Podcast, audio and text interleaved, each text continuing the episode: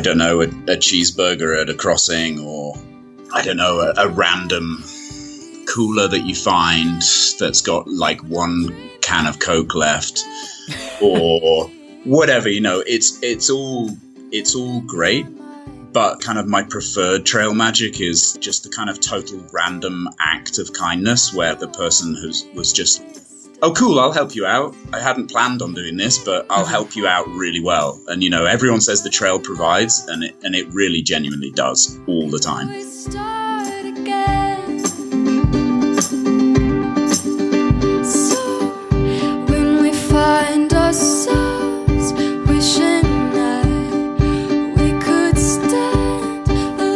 Welcome to the Hiking Through Podcast. I'm Erin Egan, and this is the podcast where I talk to experienced through hikers about their adventures on the trail and strategies for successfully completing a through hike. Today's guests are Suds and Jen, known off trail as Jake Russell and Jen Collins. They are approaching their Sobo hike of the PCT this summer from completely different perspectives.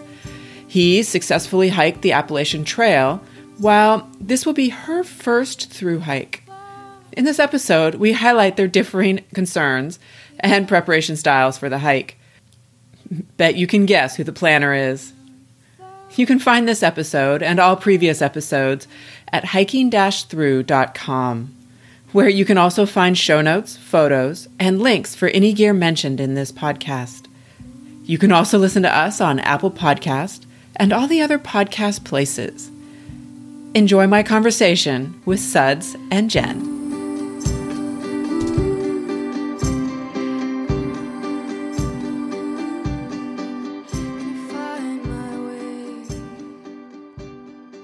Hello. Hello. How are you guys doing? Hey, Jen. Good. Cool. Nice to meet you. Nice to meet you as well. How is it in Mexico City this afternoon? I was like, wait a second, what time is it? Yeah, it's pretty warm. I just kind of rushed to get back, so I've got a sweaty forehead. It was starting to rain, so we might get a little rain. Oh, yeah, it was raining before, wasn't it? Yeah. Hopefully it's calmed down now. Oh, that would be fantastic. Though I guess a little ambient noise in the background. Right. There's a good chance there might be like somebody going past selling gas and shouting for gas, but it'll add a nice bit, a little bit. It would be better in the evenings when there's the roast potato guy going past and they have kind of a train. Roast potato guy. Yeah, it's basically a big oven, and they let a whistle off as the steam escapes, and it's very loud. But that's only in the evenings, though, so we shouldn't be interrupted. I'm going to get a chair.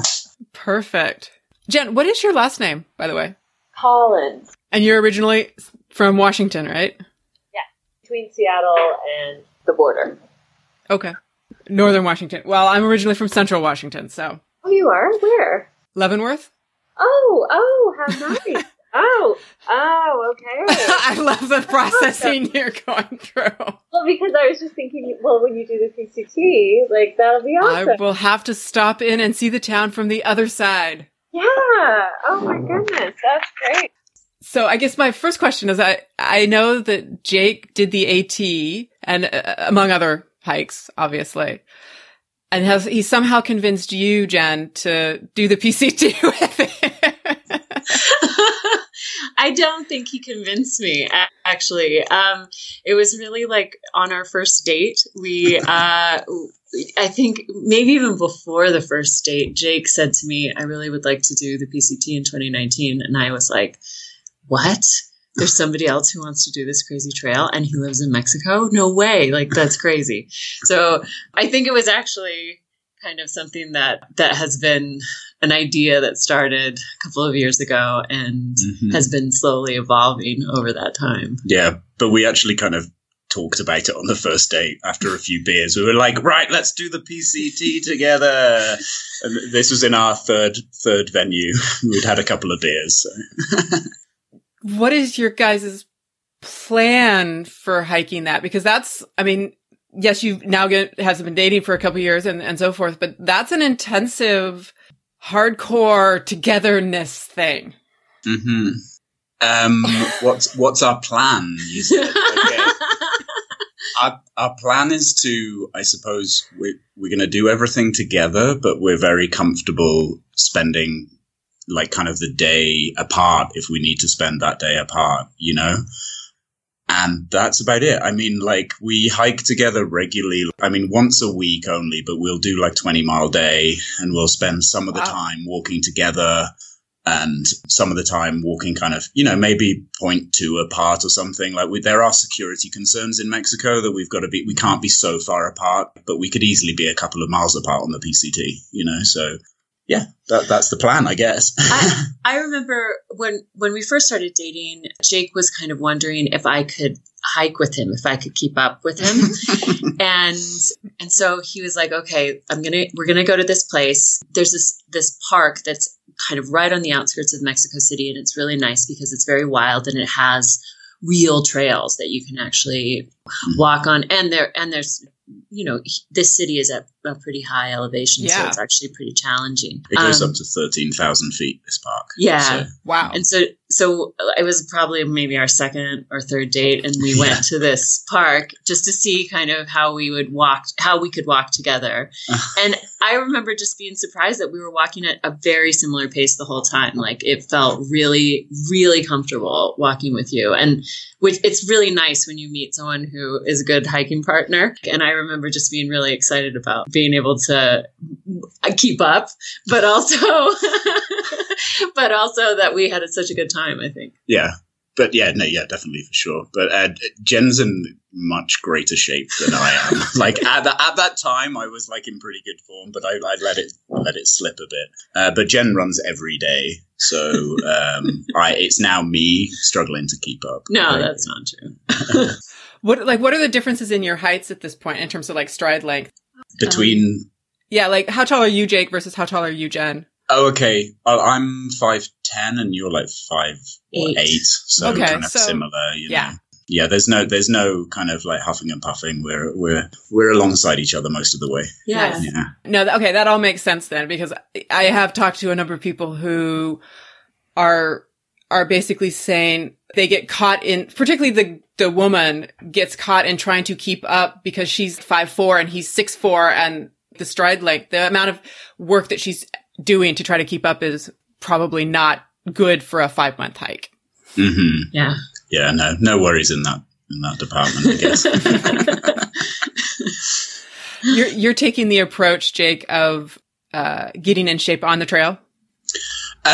Well, a little bit, but I've had some injuries over the last year or so. Like, at first, I thought it was a back injury. Like, I had an MRI and x-rays and things, and they told me that I was having I had a couple of bulging discs and so on.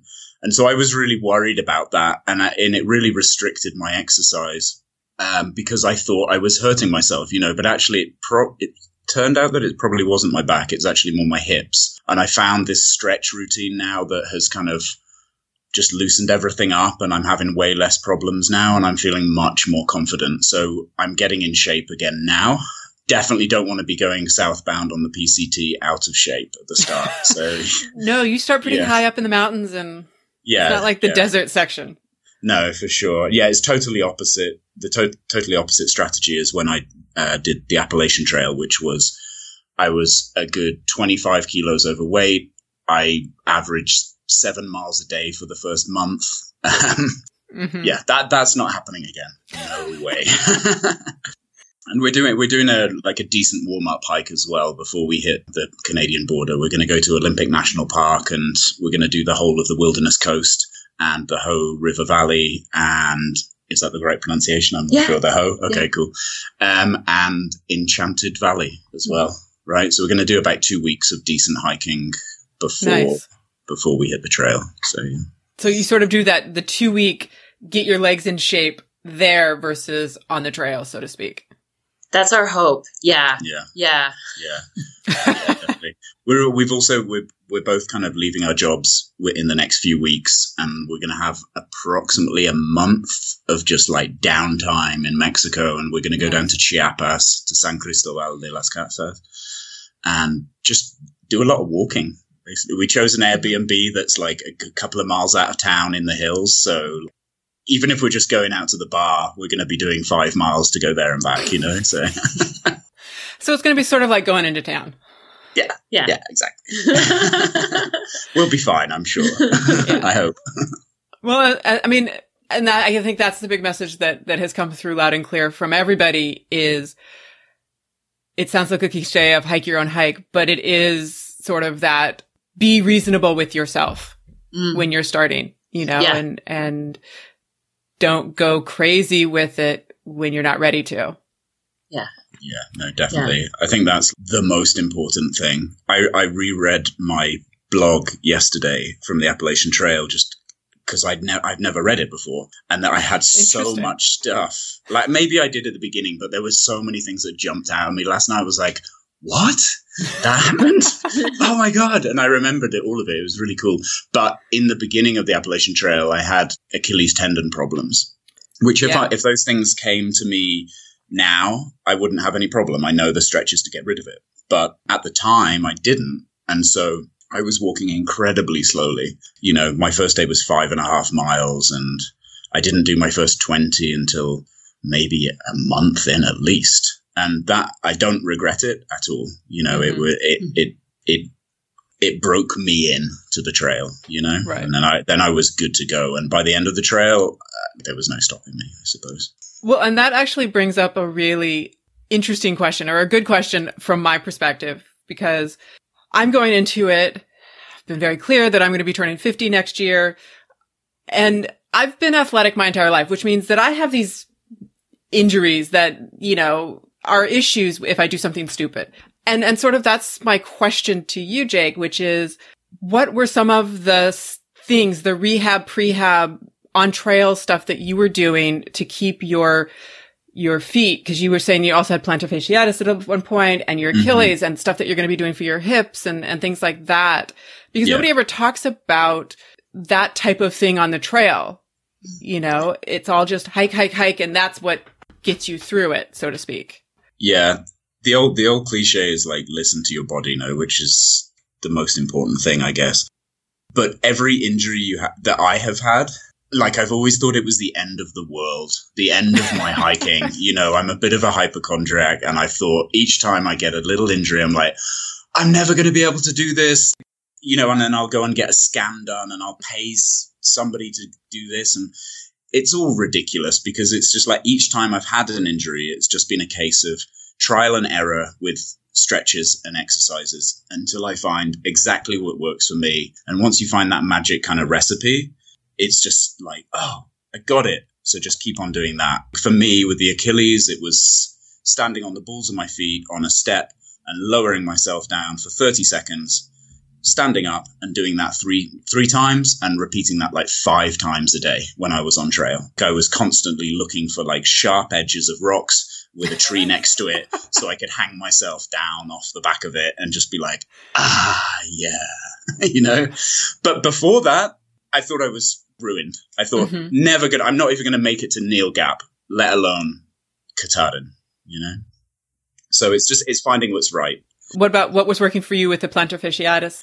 Yeah. I mean, I'm not sure whether it was like technically plantar fasciitis. I don't know, because I never got it kind of diagnosed, I guess, but my arches were like really stiff and painful, and it hurt, and you know, I'm not sure how bad it was, but it was worrying. The thing that I found the best was Dollar General was the best. I found a pink bouncy ball, like it was a dog chew or something. Mm-hmm. It was like really hard, but also malleable at the same time. And I would just roll your feet, squeeze that into the ground and just like roll it back and forth until basically the thing disintegrated. And then I'd go to another Family Dollar or Dollar General and find something similar, you know? So improvisation and, consistency, I guess. One of the things that I've been thinking too is that often when you're doing a hike like this, you don't want to have pain, and the pain is such a kind of looming dragon chasing you down. But I mean, really, I think it's part of the experience as well. And for me, in some of the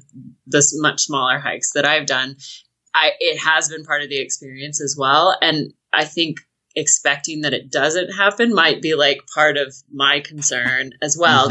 Just, I'm probably going in thinking like, yeah, it's going to be amazing. We're going to have great, views, but really it's part of the journey as well. Just figuring out how to manage those kinds of injuries and how to get over Achilles tendon pain and other kinds of issues. You've been having a little bit, right? Yeah. Well, switching to Altras. Yeah. Like the first few days.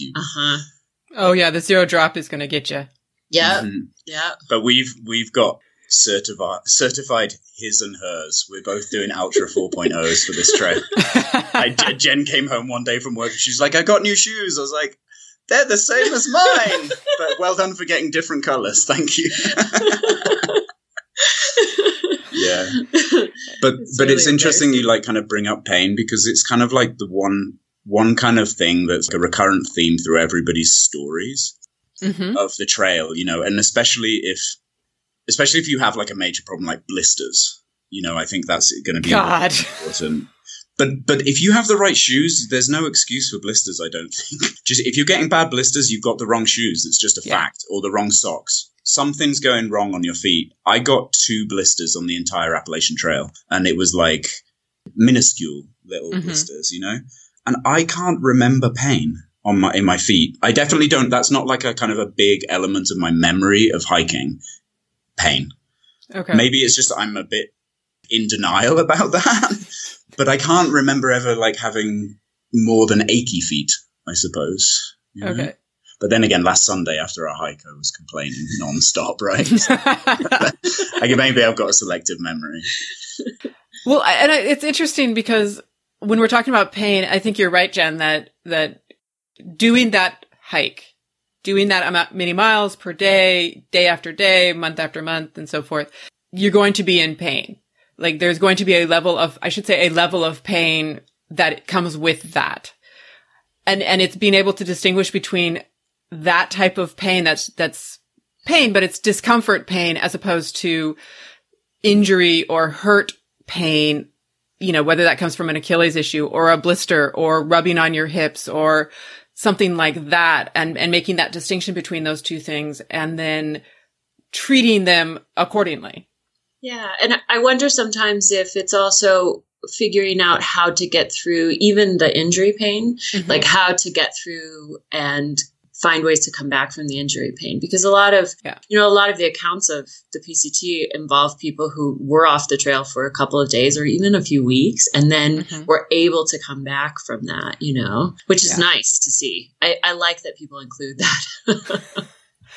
Yeah. Well, I know that I was talking to, his trail name is Puma Salad, but he was talking about the fact that he got to a point on the trail and he just didn't want to be there. And so he was literally gone for a month or a month and a half, and then got to a point off the trail where it's okay, I want to hike, and went back onto the trail and finished. Being open to the fact that you can make that choice is a wonderful thing, because I think a lot of people think of it as all or nothing. Mm-hmm. Yeah. Yeah. I think so. Yeah. Yeah. It's good to have that, I don't know, the luxury of time to go back, I suppose. I think that's something on the Appalachian Trail that's a little bit more flexible. If you get injured on the AT, you can get off for up to a month or even more and get back on. But I think on the PCT southbound, at least, there's not going to be such a luxury of that. So we're going to have to be really careful. I don't know. Yeah. Well, if the message that I keep getting from everybody.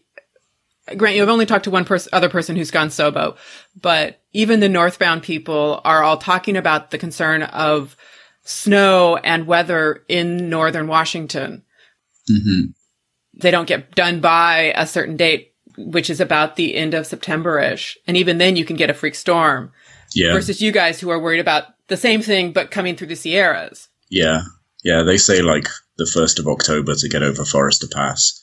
But then looking at the weather reports, I think there's a bit of flexibility there. And I'm figuring, we take in a couple of days extra food just in case there is a bit of a snowstorm, because looking at the snow records, most years except one, I don't know which one that was, 2006 or something, where most years there's a decent snowstorm and then it will kind of melt off in a few days and then you can go over. But if you don't have that food just to kind of camp out at the base, and you know, you're kind of, you know, yeah, you're stuck. Yeah. Well, I mean, I do know, being in LA, I do know that, grant you, this is now February into March weather this year. We had, which is very unusual for LA, we had rains, heavy rains, literally every week for like a day or so every week. So, you know, I can only imagine what the snowpacks are like up there. God love it if that weather or whatever continues into the fall. Not to scare you at all, but yeah. But it was definitely a thing. Yeah, yeah, for sure. Well, we're watching the weather report quite eagerly at the moment, like for Hart's Pass. This, mm-hmm. I believe even it's Friday, right? So yeah, I think it's starting to snow right now at Hart's Pass, and there's approximately like somewhere between 6 and 15 inches over the next few days that are going to fall in Hart's Pass. And right now it's something like 70% of the kind of average snowpack. So we've been kind of watching that quite carefully. But because now the temperatures are kind of increasing, there's a much bigger chance of snow, you know, mm-hmm. I guess, like around that kind of 0-2 degree Celsius kind of temperature. So fingers crossed it's at 70 inches at the moment. Fingers crossed it's not 100 in a few days, but we'll see. Yeah. Now, when do you guys plan on starting? We're hoping to start end of June, early July, probably. Okay. Yeah. Did you get your permits through the PCTA and? Mm-hmm. Okay. Yes, yeah. We were. When 1st of July, right? Yeah, for the 1st of July. Yeah, but we've got a bit of, because we're doing the Olympic National Park hike prior, and we'll be done like the 20th of June or something. So if there is a quick melt off of snow. Mm-hmm. You know, we might say if it's the middle of June, fingers crossed, we would then come out of the Olympic National Park and go straight, well, you know, pretty much straight away mm-hmm. up to, to Ross Lake, we're thinking of doing the kind of alternative on the PNT, the Pacific Northwest Trail, for about 35 miles or so, hitting the border and then going back via Hart's Pass and on. It would be ideal to start about a week or even 2 weeks after Hart's Pass hits 0. Mm-hmm. But, you know, it's kind of like it's the dice game at the moment. Like, who knows? Like, you see it, we're looking at, like, the Facebook Sobo 2019 page. And you know, people are obviously concerned about this, but we shouldn't be planning too much, I guess. But we have that luxury of not flying in from miles away the day before we want to start hiking, like a lot of people are doing. Jen's family live in Washington. We're doing a pre-hike. You know, we've got a load of flexibility. Even if it melts off end of May or something, which has happened before, we could just ditch our plans for Olympic National Park and start the trail early, you know? Mm-hmm. We don't want to do that, but it's possible. You're flexible with it, essentially. Very much so.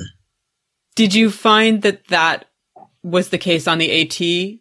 Did you come into the AT with this plan and then find that you couldn't really plan? You had to be... I had no. Well, my plan was go as slow as you can. Okay. Because I had the Achilles tendon issues before the trail. Right. Yeah. I mean, I look back at myself then and go, "What were you doing?" I had like none of my gear. I didn't even have my hiking shoes. What was that about? Yeah. Well, we live in Mexico City, and basically you can't get any good gear down here, or what you can, it's 50 to 100% more expensive than the US. So I just kind of figured, like, I tried so many shoes and everything out here and nothing worked. And I was like, you know what? I'm just going to get up there, pay for the shuttle, go to Mountain Crossings in Neel Gap, and I'm going to just hand my life over to the sales assistant. And the shoe fitter at the time, oh, I can't remember his name, but I love him forever because he just looked at my feet and he was like, "You've got hobbit feet, get these on you." Put them on, and I was like, "You're a genius. You saved my life." And I got a lot of my important gear at Neel Gap, at Mountain Crossings. I got my sleeping system. I got my shoes. What else did I get? A few other bits and pieces. And I did you have a pack? Oh, I got my pack, actually. I got my pack the day before, yeah. I was like, "What pack do I get?" He's like, "Get the ULA, you'll love it." And I was like, "Okay." But I don't regret that one bit. You know, I spent hours and hours reading about gear and do I buy this? Do I buy that? I went to REI and I bought all the stuff I knew that REI can provide to me. The things like sporks, stove, you know, socks, mm-hmm. clothes, etc. But I knew that the big things, I'm not going to trust a teenager in REI to do that. No offense to REI. Right. Well, like REI doesn't sell ULA and it doesn't sell some of these true. Very specialty types of gear that you need essentially to through hike. Yeah. I want an old man with a beard who lives in the mountains to tell me what to buy.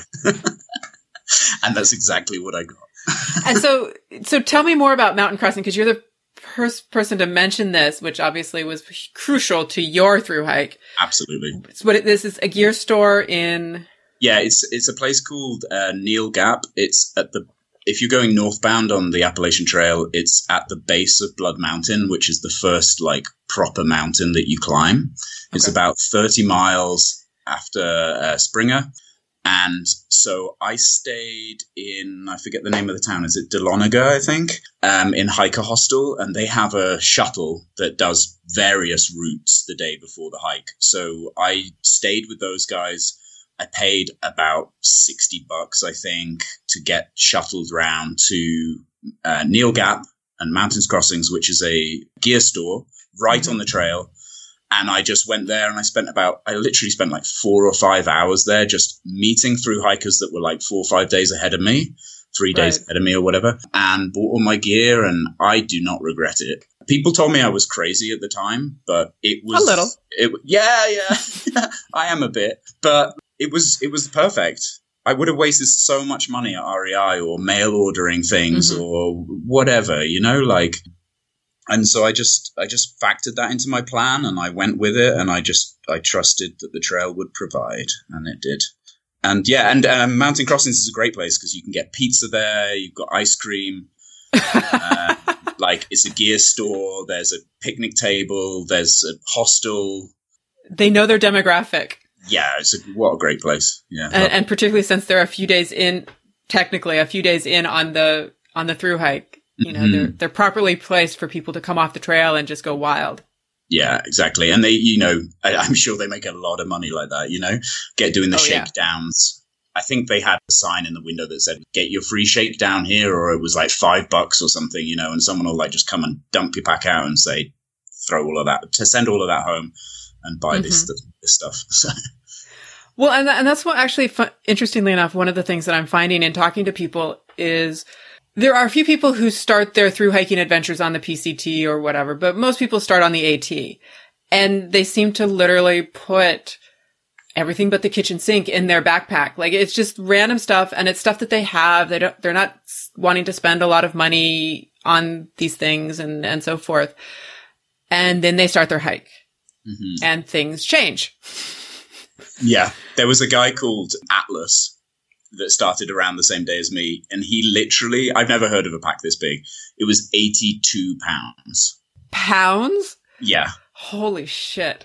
Yeah, exactly. Right. And he had it. I mean, he was called Atlas because he literally had a tattoo of Atlas carrying the globe on his back. On his calf, sorry. Yeah. And he had this huge pack, and it was like his sense of pride or something. And everybody was like, "Dude, no." Well, we never saw him again, obviously. You know? So yeah, he had the kitchen sink in there, I think, too. He was taking it a little too literally. Yeah. I don't know. It's pretty funny, but most people are pretty prepared, I'd say. Particularly now with the internet and how much you can research things. I think because one of the funnest things is to go down the rabbit hole of gear and people's blogs about like what's good, what's bad, what you should think about, and so forth. Yeah, Jen's a certified gear geek. Well, no, I wouldn't say that, but I do. I like a good gear video. I like it. I like the spread. I like people to go through and explain what they've chosen and why it worked and why it didn't. I also like the rejected gear, you know. Mm-hmm. I think that's really fun. The things people sent home for various reasons. Yeah. I like a good gear video. Mm-hmm. So after perusing all of these gear videos, you now have the right presentation and all of that. So are you going to do your own version of this? I totally think we should. Mm-hmm. I think so. A before and after, of course. Yeah. Definitely. Which is the key, because it's what you think you know and what you find out. Yeah, exactly. Yeah. Yeah. Exactly. Yeah. Go on. Yeah. Well, we put together a list on Packlighter. Yeah. Which has been, that's really helpful, that website. Mm-hmm. To kind of get together, you know, what should go in your, what should go in your pack and how much it will weigh, and sort of have it added up easily that way. And that nice little kind of pie chart at the top, which divides it between like the kind of, you can kind of design your pack areas, like is it the sleep system or the food or whatever, you know, do it however you like. And you can really then see like, oh, what's that big chunk of green? I don't need that. Get that out of here, please. So yeah. We're still refining some things, though, definitely. So I think that's going to be part of the shakedown hike for sure. At the moment, I have an REI 2-person tent, which is not bad. It's like not too heavy, not too bad. But it's such a standard kind of tent that we're trying to decide if we would want to start with that or if we want to change it out for something that's a bit lighter weight. We'll do a couple of weeks with this. We hiked in Gran Canaria in Europe like a year and a half ago using the tent, and it was fine, but it was just, we did like 3-4 days, but it, you know, it's not too heavy. It's 2-person tent, 3 pounds or whatever, which is obviously more heavier than other tents. Mm-hmm. But is it worth $600 or $400 to get rid of 1 pound? My opinion is no, especially when we're going to be cowboy camping some of the time, or a lot of the time potentially, you know, but we'll see how it goes in the Olympic National Park. We definitely need a tent in June in the ONP because it's going to rain. So but we'll see. I mean, I guess on the flip side of that, the question would become, if you go with a lighter tent or what have you, which may be fine starting out in Washington, but by the time you get down to the Sierras, are you going to want something that's a little heavier, which obviously means a little bit more weight, but in terms of the fact that, you know, likely snow and things like that. Yep. Yeah. Mm-hmm. Yeah. I think that's the other thing. I have a very light sleeping bag, but it's pretty low. Yeah. It's like 30, it's 30 degree rating. Yeah. Jake keeps saying it's not good enough. And the thing is, it's for me so far, it's been fine, but I still think we'll need to switch it out later on, for sure. Oh yeah, for sure.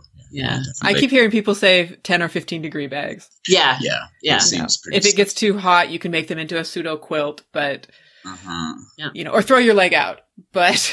Yeah. Yeah. I'm like kind of at that junction in life where it's like quilt or bag. And I just, I don't know. I don't know what to do.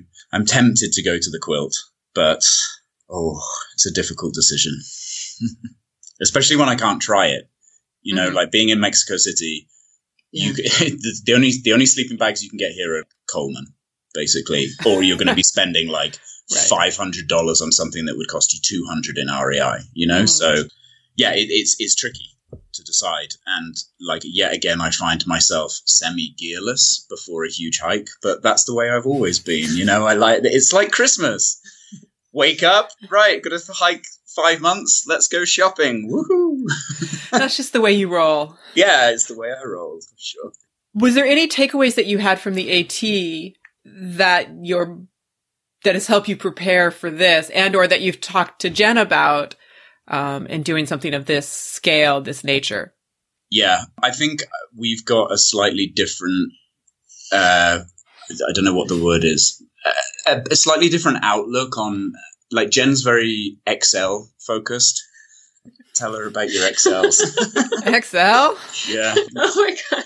Okay. So, all right. I work in editing. So part of that is a lot of planning, basically. And like, you just really, I'm a little bit of an over planner, to put it mildly. And the other day, I think Jake came home and I was like sitting on the computer and I had an Excel open and I was like, I'm mapping all of our mileage and stops along the way for the trail. You know, I just wanted to see that it could be done, basically. Mm-hmm. And Jake's like, Jen, it's impossible to plan the whole trip from the beginning. You have to let it kind of go and see where it comes. So I think I ended up kind of going through, and my compromise was trying to put together like our resupply spots, which I think is useful. But I do think that we do have a different approach in that way that I like to kind of think about, okay, where will we be probably tonight or tomorrow night or maybe the night after that? And Jake is much more kind of open-minded about where we would go. And usually I'm pretty flexible. It's just that I like to kind of have a plan. And that's fine. You know? But for me, I haven't thought past Stehekin in any way. You know, like Stehekin being about, I don't even know how many miles it is from the border, but it's not that far. It's maybe like 60 to 100 miles or something. You know, we're going to do the 30 miles to the border. We're going to then do 30 miles to Hart's Pass. And then it's a couple more days to Stehekin, I guess. And then we're meeting Jen's family there. So we've got to figure out the logistics in order to be able to do that 0 day and like really kind of make that work. But then for me, at least the way I'm looking at it, after that, it's just what happens today will determine what happens tomorrow kind of thing. And approximate, like, okay, it's going to be 5 to 6 days till our next resupply. So let's take 6 days of food until we actually figure out how many days it's going to be exactly, you know? But yeah, I think on the AT, I planned quite a lot. And then there was a point, I think my the AWOL guidebook that I had. Anyway, so I lost the book at one point, or it got soaked or something. I can't remember. And I just knew it was 34 miles to the next town. Mm-hmm. And I didn't know how many hills there were. I didn't know where the water was. I just knew there was water, and I just went for it. And I was like, wow, this is amazing. Instead of looking at, I've got to climb this bloody big slope and then I've got to go down for 10 miles and then do, and it's just like, oh no, please. I don't want to know what's happening. And I've taken that philosophy ever since a little bit. Just as long as I know the major bits, as long as I'm not endangering myself, then just roll with it. Yeah. I think that's been a really great gift to me as well, because then it kind of caused me to relax a little bit about, you know, what the first few weeks on the trail would look like, making sure that we actually wouldn't be doing huge miles those first few weeks. Mm-hmm. And then just kind of thinking about how we can have more fun on the trail as well. My dad is going to join us probably around Rainy Pass and hike with us into Stehekin, which has been like a dream of his for years, like to hike with me into Stehekin. Yeah. So I'm really excited about that. And Jen's dad's a hardcore hiker. Yeah. Oh, way back. Yeah. Where he hitched across the country. Like how old was he when he did that? Like young, 18. Right? 18. And then went and like hiked in the Pacific Northwest and fell in love and then lived there, right? Yeah. Mm-hmm. Yeah. That was like that's his sort of hiker origin story. Yeah. And it became ours as well, I think, all of us kids. So, yeah, that I think is a big, will be kind of really nice and bring things full circle in the very beginning of the trail. So. Right. Yeah. And it's nice to be able to look forward to that. Yeah. As you're getting used to the trail.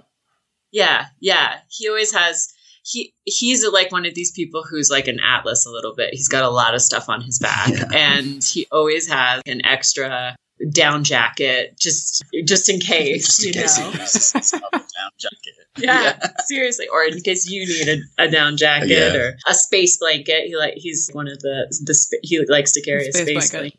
Yeah. But yeah, no, I mean, I think it'll be really nice to kind of hike with him for a couple of days. But he's also big on the PCT too. Like, you know, he regularly does which parts? Stehekin to Rainy, is it? Yeah. Okay. And so he'll regularly meet through hikers and kind of sit down, give them a bit of food or have a chat with them. So he's, you know, he knows all about the PCT. Bandage people's feet and stuff. Oh yeah. Well, cause he's a fire chief. So he's got all that medical training. So he's got all that too. So he hands out a little trail magic, trail angeling. Yeah, I guess so. I didn't think about that, but he does kind of in the middle of nowhere. Yeah, in the middle of nowhere, literally. And it's at the point where either people are just starting or just finishing or getting close to finishing. Yeah, I think so. Yeah, he's definitely. I think he told me that there was a southbounder that he like bandaged his feet because he had like tons of blisters or something. Poor guy, a few years ago, and I think the guy was pretty happy, able to walk on. And that's the key, isn't it? Just being able to walk on. Yeah, for sure. Yeah. What was your experience with like trail magic, trail angels, that kind of thing on the AT. And I guess the other question, since you have done a lot of other hiking besides just the main trails in the U.S., mm-hmm. does that thing exist on these other trails at all?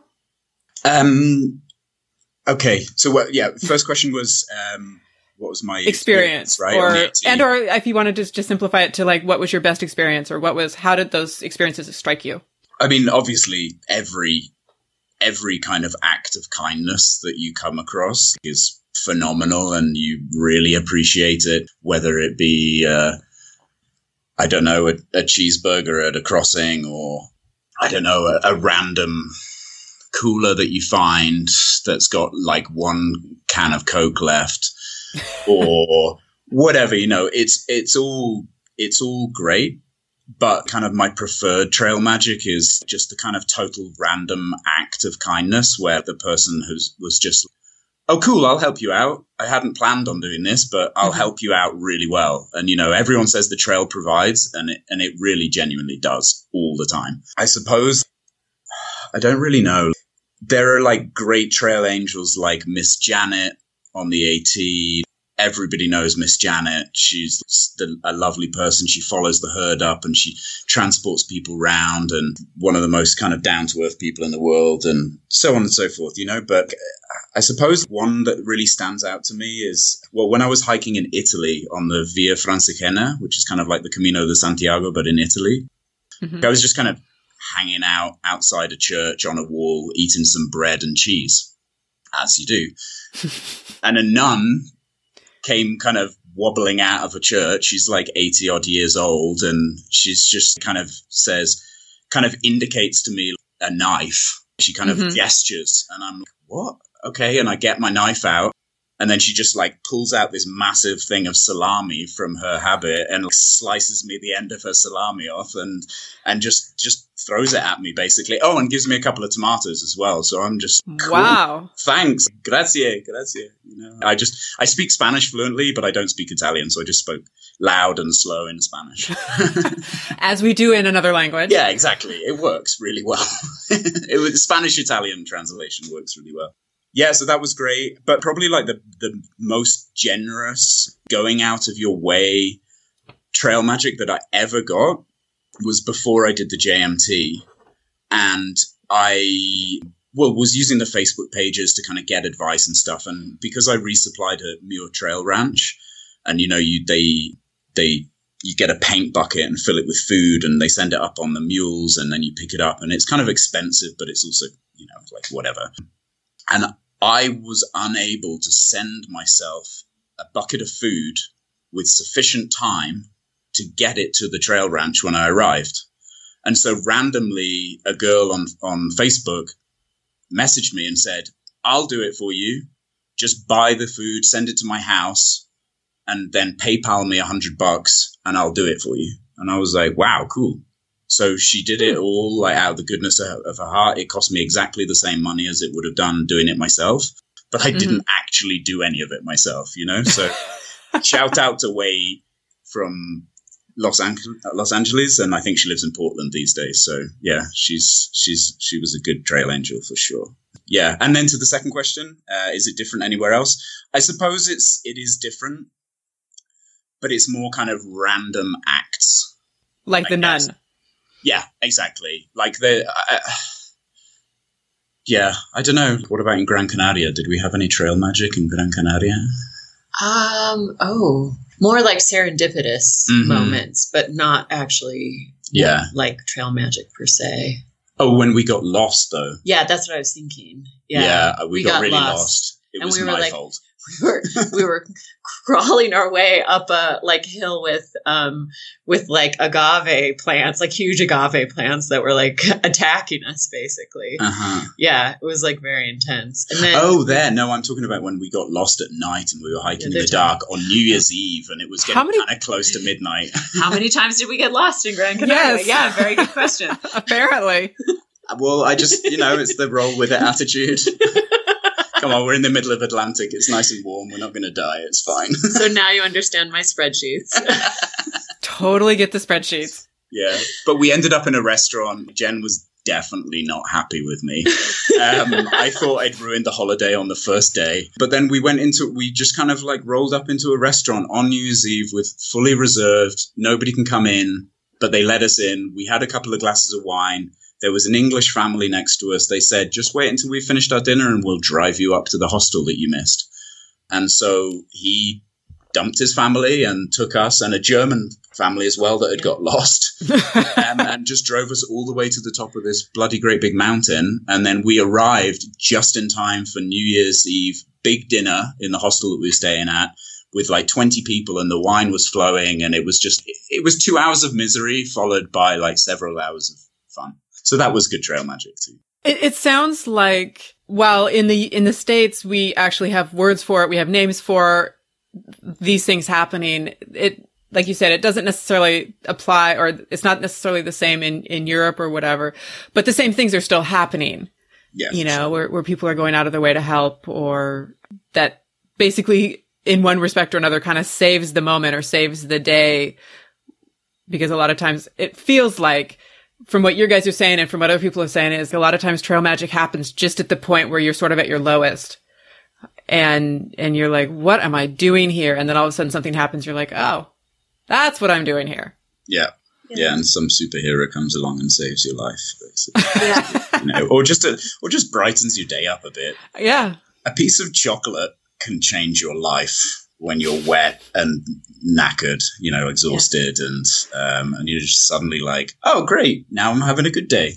Cool. Yeah. That's literally going to be the quote that comes away from this episode. A piece of chocolate can change your life. Yeah. Cool. Like it. Speaking of chocolate, like, what was your plan on the AT for food? And then what is your plan on this one for food? My plan on the AT, I don't think I'm not sure. I read about it on whiteblaze.net. I don't know if you know that website. I'm guessing it still exists. It's okay. It's like the original forum, I guess, for Appalachian Trail advice. And so I just, you know, they have the different pages for food and things. And I was like, okay, I got the basics, high density calorie, right? The kind of the biggest kind of, you know, biggest bang for your pound, I guess.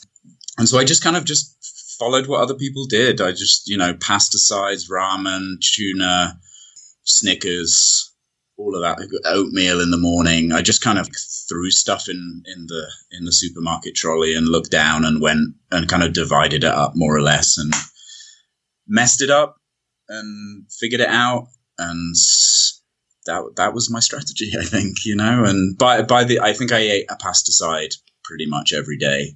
And we went hiking last weekend, which was probably our first hike where we both completely just killed it. And we were like, okay, we're going to be able to at least have a good go at the PCT this year.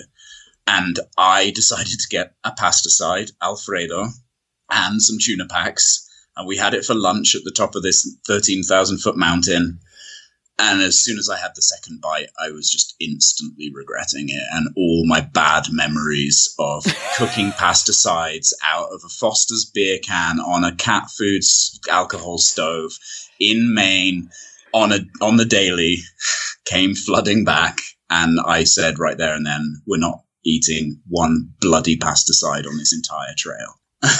So that's, you were having flashbacks. Yeah, pretty much. I was just like, oh my God, it tastes so bad.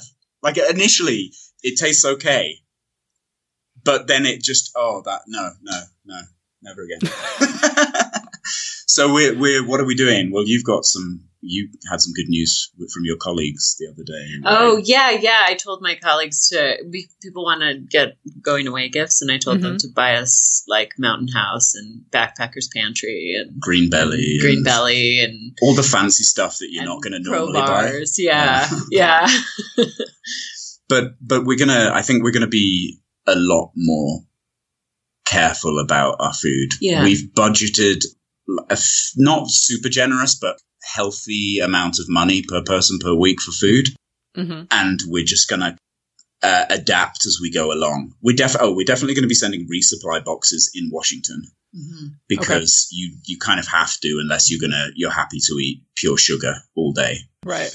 So we're not going to do any of that until we've done our hike in the Olympic National Park. And we're probably just, we're going for the biggest variety that we possibly can, like a different dinner every night, even if it costs us more money, just to kind of figure out what we feel like at the end of the day. Are we going to want to eat the same thing each day, or are we going to have two stoves and make our own dinner and then maybe share it, or whatever happens, you know?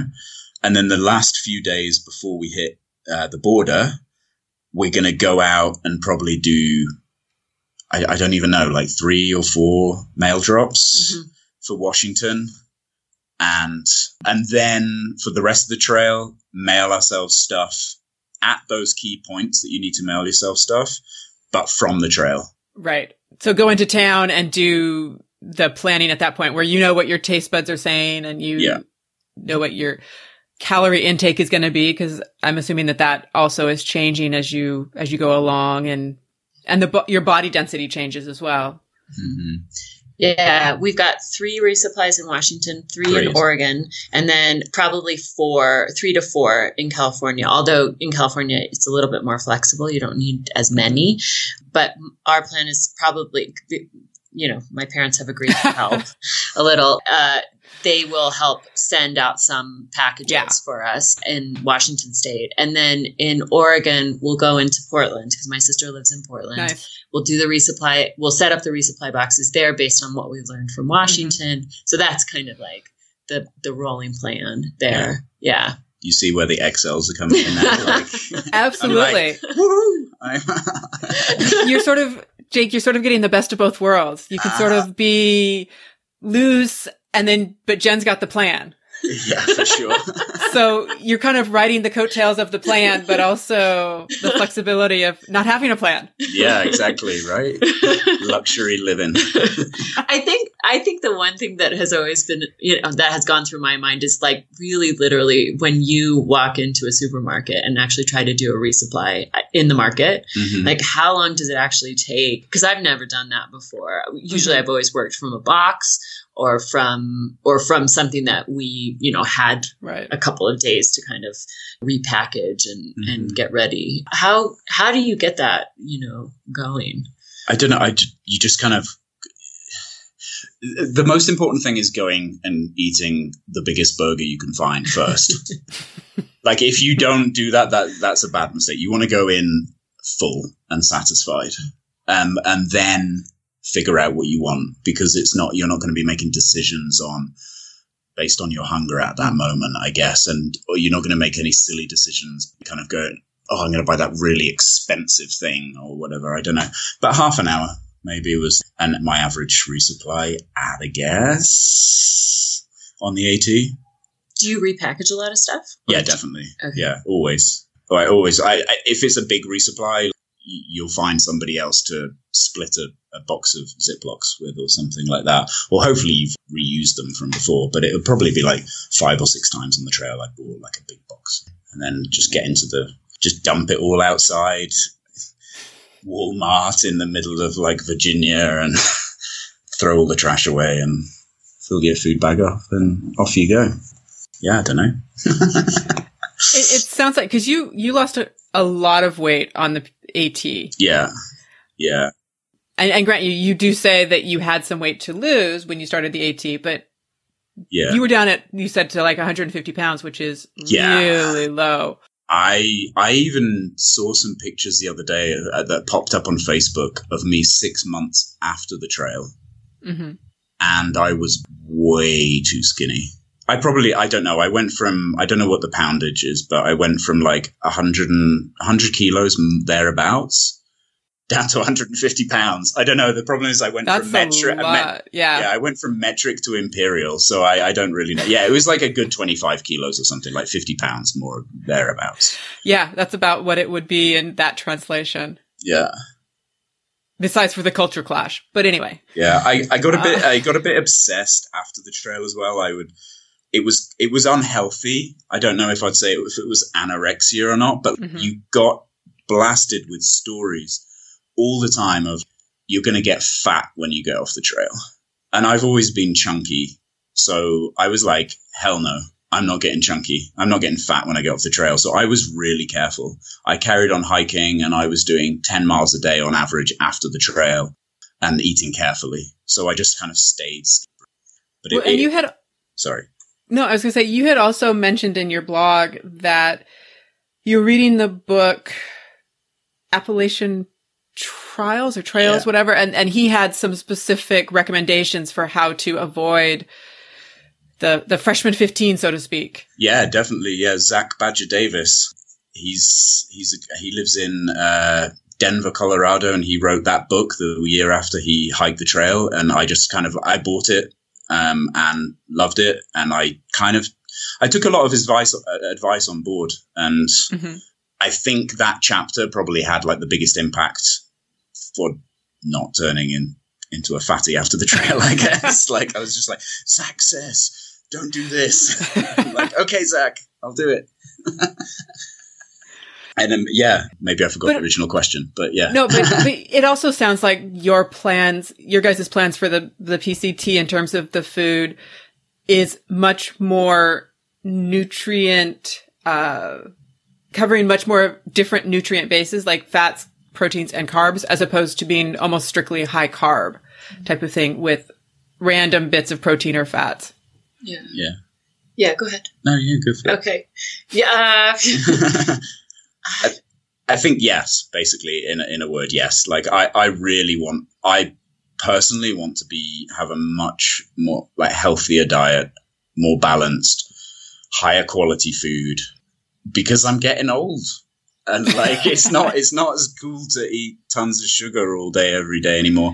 And I had an operation recently, nothing major, just a minor little thing in my intestines. And so, you know, I've got to be careful. I've got to cut out all that processed, not all the processed crap, but quite a lot of it. I'm not going to be buying those pepperoni packs from Walmart anymore that has those like do not eat sachets inside it. That's, you know, it's just chemicals and God knows which part of the pig they've put in there, you know? So I'm not eating that anymore. But apart from that, yeah. We're going like good quality butters, you know, almond butters. What's that company called? I forget, but that company. Justin's, yeah. Justin's peanut butters or butters, different. Olive oils and I don't know. We're going to go like kind of a happy medium of trash and good food, I would say. Moderation. Yes, exactly. You were also, I mean, circling back to the the Appalachian Trails book. Trials, yeah. You had also in your blog were mentioning that he had some specific notes about the hiking and the mental preparedness for the hiking and that kind of stuff that you had actually also taken on board a lot. Can you speak to that? And then like, what have you communicated to Jen about that? Because obviously this is her first experience with this. Mm-hmm. Yeah, we were actually talking about it last night, right? Mm-hmm. Yeah, so basically Zach Badger kind of details in one of his chapters, it would be a good idea for you to kind of write down, I forget all the categories, but it was like, why are you doing this? Why are you not doing whatever you're doing now? You know, or what's going to happen or how you're going to feel or how are other people going to think of you if you quit and get off the trail? Mm-hmm. Because there's, you know, everybody's going to have that moment where you're just like, screw this, I'm going home. Yeah. So you write it down, and I did actually do this. I didn't think I would, but I did. And I had carried my little journal with me, and I wrote down, and I had a couple of pages at the back of the book where I wrote down all of these things. And I'd say on like definitely one occasion, but maybe two occasions, I kind of opened that up and had a look at it and went, oh yeah, cool. Who cares that my foot hurts, or who cares that it's raining? I'm here for like, I've got my reasons for being here, you know? So that was kind of cool. And also I blogged for him. I was like, maybe the second year of bloggers for him. And now he runs the trek.co. Right. You know, so, and he has like tons of trail correspondence every year and they do all their vlogging and all of that stuff, which is great. And Chance as well, you know, she's cool. And she's hiking the AT this year right now. But I think I was like his first or second blogger. Me and Joe did it in 2012. And it was really cool, like getting to interview him by email. And it's actually in my blog. And I read it yesterday and I was just like, what? I can't even remember this. And like, but he gave some really good advice, and I sent him an email and I was like, hey man, thanks for that advice. I forgot this happened, basically. So yeah, it was good. And then I guess, what have you then communicated to Jen? Oh yeah, like, sorry. You know, you were talking about like last night or whatever. I think I just kind of described that experience really. And what did you take from that? Yeah, I think I think it's really important to have a statement of purpose when you're hiking something that goes on this long, and to think about the moments that potentially may not be the most mountaintop, you know. I think there will be definitely difficult moments, and I think that's been really nice, kind of managing sort of my own expectations, because in general, when I'm hiking, I really enjoy it. And I have great, you know, memories of hiking trips that I've taken. And so I think those are the things that you remember when you're done hiking, not the difficulty. So I think some of that mental kind of the mental preparedness gets you ready for the actual experience of being on the trail. And hopefully we're not both having a bad day at the same time, so we can be a reminder for each other and be like, hey, you remember going into that office every day? We don't have to do that anymore. Yeah. So it'll be a good reminder, you know, a little angel on the shoulder. Yeah. I think we do that for each other now. Yeah, you know? Yeah, for sure. Yeah.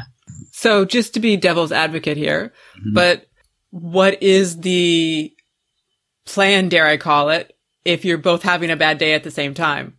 I think that's a good question. Do we have a good answer? Yeah. One of the things that's been nice about our, you know, experience in Mexico City, but also, you know, our experience hiking, because we have had certain days where we've gone hiking in Desierto de Leones, this park that I was mentioning, where we have definitely both been kind of in grumpy moods waking up. And I think the thing that's kind of helped me the most is just sort of knowing that we can talk about it, like knowing that we can talk it out and kind of like support each other, and that we've experienced that before and like dealt with it. Yeah. And also like, just, I guess, don't be afraid to like just stop hiking, you know, and be like, I'm going to go for a swim in that lake, whether or not I've got a deadline, or eat some good food, or have a siesta, or do whatever, and kind of have like hit the reset button quickly, I suppose. Like, there's not a greater feeling that like, or a change in attitude more than like having a shower or eating a cheeseburger, or just kind of, I don't know, finding a cool waterfall and having a quick swim or something. It's just, it's kind of like going, whoa, chill out, stop for a second, hit the reset button, and then start again. Yeah, that would be a good strategy. When I was hiking the John Muir Trail, I went with one of my best friends. We had hiked with each other before, and we knew how we hiked together and everything, but we were both having issues, like stomach problems, and woke up one day and we were like about 6 miles from VVR, Vermilion Valley Ranch, and we're not planning to go there for resupply or anything, but we were both just like in really low calorie issue, like bad calorie problems, couldn't get enough calories in us, and realized we needed to go into VVR, and took the detour, and it totally changed our hike, because we realized we were having a problem with the food that we had packed, and were able then to go and fix it later on once we kind of realized what was going on. And I think for us, that made the difference in the whole hike. So little moments like that, I think, do kind of change your experience. Yeah, it's just, you've got to kind of like stick it out until that moment, and then seek out a moment, and it'll change your whole attitude very, very quickly, you know. I don't know. I think I read it in my own blog yesterday, which I couldn't remember writing, but when I was in Harper's Ferry, I wasn't like particularly enthused. A lot of people got off at Harper's Ferry, which is more or less at the halfway. It's just shy of the halfway point, Nobo on the AT. And then I said, I did another day and a half or something. And all of a sudden my whole attitude had changed to the hike, because I reached the halfway mark. It was like, everybody had got off and went to DC to hang out or whatever, went to see family. And all of a sudden I was in a new bubble of hikers that had come back from doing that sort of thing. And I was like totally, you know, like kind of, for want of a better word, reborn on the trail. You know, it was just like, oh, sweet, I'm starting again. Let's go. You know, I met a ton of new friends who were like really enthusiastic about the trail, like documentary makers and all of these guys, like, shout out to Dick Flap. Speaking of trail names. Yeah. Your trail name on the AT was Suds. Yeah. So I'm sure that there's a story behind it because there's a story with every one of them. So like, what was that story? And then are you assuming that you're going to kind of continue with that, or are you looking to start over? Well, I'm definitely looking to start over. Like, I'm getting rid of Suds. The actual naming part was kind of bland. It was basically a guy that I started with, and he thought my name was Suds. Like, I turned up in a shelter, and he was like, "Oh, you got your trail name, Suds." And I was like, "What are you talking about?" "No, I'm still Jake." And he was like, no, I lied. Somebody told me you were called Suds. And I was like, okay, sounds cool. I'll take it. You know, I just mentioned another trail name before, and I was like, I'm not having that name, you know, or something similar. So I'll take something that's literally clean, but also means beer, you know? But it also... But it kind of suited in a couple of ways, because there were... This was at about mile 150-ish. I think it was just, I can't remember, somewhere in North Carolina, Franklin-ish, I'm not sure.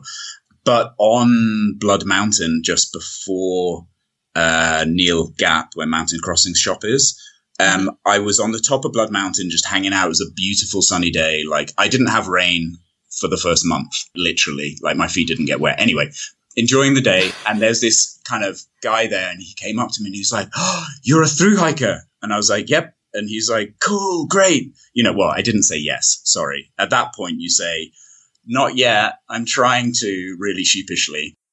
But he was a through hiker, but from 1979. Wow. Yeah, Acorn Ass, his name was. And so I got chatting to him, and he was, we got, you know, we had a long conversation talking about stuff. I was asking him about his experience back in the 70s doing it and so on. And he was like, "Oh yeah, cool. We'll get down to Neel Gap and get yourself a pizza and a beer. It's going to be a great evening," and so on. And so I was like, "Wait, they've got beer? I just thought there was no beer. I thought it was a dry county." And he was like, "No, definitely beer in Neel Gap." Right. So I start walking off, thinking, wow, I'm going to have a beer. This is going to be fantastic. His brother comes screaming after me going, Jake, "There's no beer in Neel Gap. I'm so sorry." And so I was like a little bit, you know, disappointed for a second, but he was like, "But don't worry, Acorn Ass is going to save the day. We'll see you there in 2 hours. So I get down to Neel Gap, check into the hostel, and Acorn Ass and his brother and family turn up with a ton of beers for me.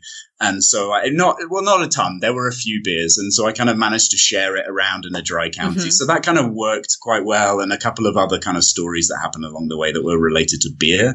So I was like, cool, I'll take Suds. Thank you. Right. And you're British, so it sort of kind of goes. Yeah, yeah. And it's like... with the whole thing. Yeah, and if any grandparent asks, I'm just like...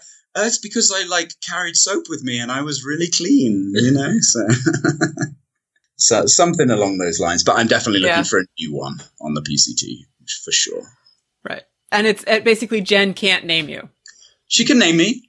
Oh, really? Really? Okay. Not now, not before. Right. But once you're on the trail, yes. Oh, okay. If I step on a badger or something, you know, like I fully expect to be named right there and then, like whatever may happen. If you've been following along, it won't surprise you in the least to learn that this conversation went long. So this ends part one of my conversation with Jake and Jen. Next week, we'll bring you the second part. But if you do want to reach out to them in the meantime, Jake can be found on Instagram at hike.harily, H-A-I-R-I-L-Y, And Jen can be found on Twitter at CollinsJen. They can be found together on their website at jenandjakehike.com.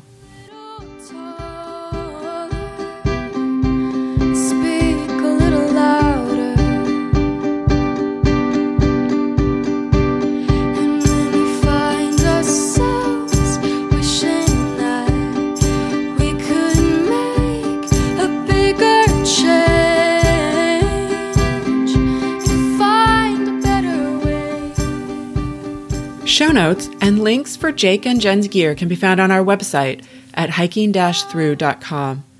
Special thanks to Jen and Jake for sharing their stories from the trail, and Maya Wynn for the use of the song, Try Again.